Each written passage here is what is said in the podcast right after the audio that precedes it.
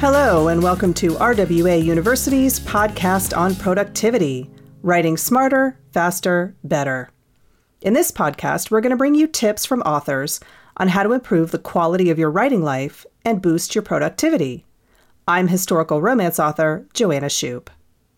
My guest for this episode is Asa Maria Bradley. A double Rita Award finalist, Asa grew up in Sweden, surrounded by archaeology and history steeped in Norse mythology, which inspired her sexy Viking warriors paranormal romance series. She also writes urban fantasy that features strong and empowered heroines. Find out more about Asa at asamariabradley.com. Asa, thank you so much for joining the podcast. Thank you for having me. Though it may come as a surprise to some, writers aren't robots. We all have personal lives and our own ups and downs to deal with, and staying productive through those low points can often be a struggle. I know you've had some experience with that that you wanted to share with us. Uh, yeah, I had uh, uh, sort of like a, a very good time and a very bad time at the same time. It was the best of times and the worst of times. I uh, was a Golden Heart finalist um, the year after you won the Golden Heart, and uh, that led to plus a bunch of years of querying and submitting my work led to my first book contract. And um, everybody was celebrating in my family and everything was great. And that's very exciting. Yeah it is. It's super exciting. And then my my dad got sick. He was diagnosed with uh, what's called lewy body dementia. And so and it, it came had a very fast onset. So very quickly he had to go into assisted living. Oh i'm so sorry yeah, it was a, it was a really rough time. And my mom uh, was a uh, a cancer survivor. She'd been battling breast cancer for a long time, and then spread to her bones, and she was in remission. And uh, we thought we were sort of out of the out of the woods for that one. Um, and then everything happened very quickly, where my dad passed away unexpectedly from a pulmonary embolism. Um, my mom got sicker. My father-in-law passed away and then my mom had to go into hospice and also passed away. And that all happened like within the next two years from like from 2015 to 2017 oh my gosh that's awful. It was very rough on on everybody. And um, i think that we it was extra hard to deal with for me and my husband because we live in the states and our families are over in europe. So my husband's from the uk so our uh, we were going back and forth to uh, the UK and Sweden, but it was for funerals, which was, you know, if you're writing a book, you can make that into something funny, but it wasn't at the time. So I had to learn a whole bunch of stuff about myself in terms of how I write. I'm a very left-brained person. My my background is in science. My day job is to uh, teach college physics, and so I just thought that you know you just compartmentalize and then you keep on going. And it turns out that mental health doesn't work that way. And that also turns out that grief is accumulative, which I didn't know. So I had a really, really rough time.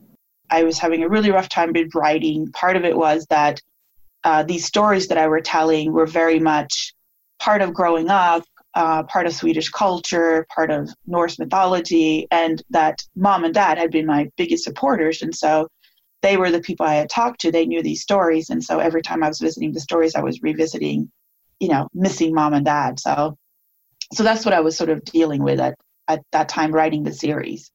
So it just compounded it. Yeah it, it actually did. And um uh, so i i the first two books came out um i was really struggling with the second book. And then i just sort of hit this block when it came to writing the third book. It just was not working. I had uh, other, you know, did what you're not supposed to do, which is watching others. And uh, I had other writer friends that was also dealing with tragedies, and I couldn't understand why why I couldn't do what they did, which was uh, the writing was an escape for them, where they, you know, they got a bunch of writing done because that was a way of going into a different world and you know finding peace and that just wasn't working for me and i couldn't understand why so i had to learn that uh, like you said, we're not robots. Uh, as much as I thought I could make my brain be a robot and not think about these things, I luckily have a best friend who is amazing. And uh, she figured out that what I was really dealing with on top of all this grief was probably like a really deep seated depression. This was just making my depression like much worse. I have struggled with depression, I think, since I was uh, very young. So she set me down, and she works for the city that I that I live in, and she handles their.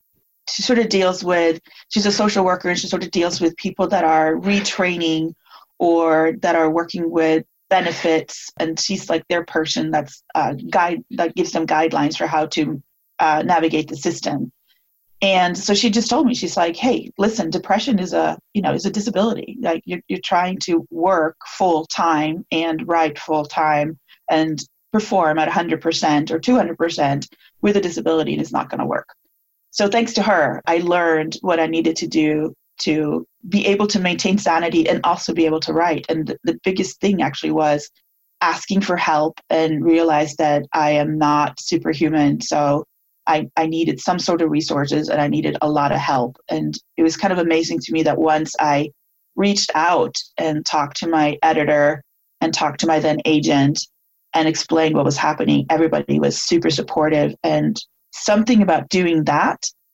didn't lessen the grief, but it but it opened up something that made it possible to write again. So that was uh, that was a big turning point. And then eventually, you know, the grieving process did its thing, and I felt like I probably turned a corner.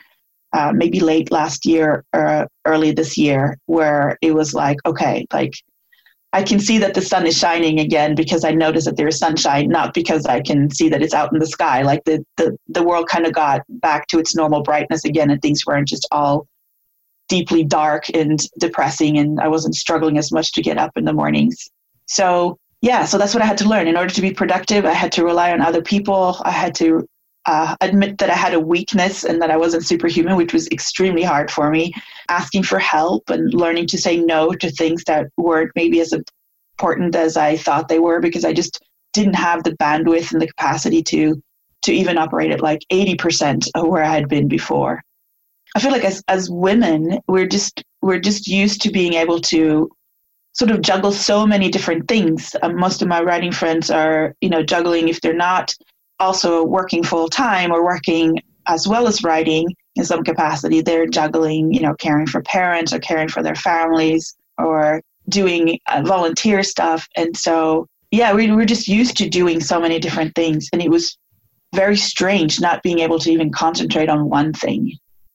Also, once I talked to my best friend, and then once I started talking to other people, like my editor was extremely supportive. She just said, Hey, you keep on giving me deadlines that you think you're going to meet, but you're not you're not like I'm not giving you these deadlines, so you're not failing me. You're failing yourself and you're beating yourself up about it. How about we just take away the deadline and you tell me when it's finished? you know, like those kind of things were just extremely supportive. Yeah, and then I was surprised over how much outpouring of love and support there were from Romancelandia whenever I mentioned that I was struggling with grief and that I was struggling with depression. I think in the last couple of years, uh, actually maybe the last sort of five years or so, there has been um, some very like you know brave writers that have come out and said, "Hey, listen, this is a thing that a lot of creative people struggle with, and there are things that make it worse." And we understand, and here's help, and here's support, and that really helped as well. Well, I'm glad that you turned a corner, and I'm sorry for everything you went through. I think this is important because a lot of people have had, if not your exact same experience, a similar experience. Absolutely, yeah. Asa, thank you so much for your time today on RWA University's podcast on productivity. Thank you for having me. And thanks to everyone for listening. For more podcasts and other RWA University resources, check out the resources section of rwa.org.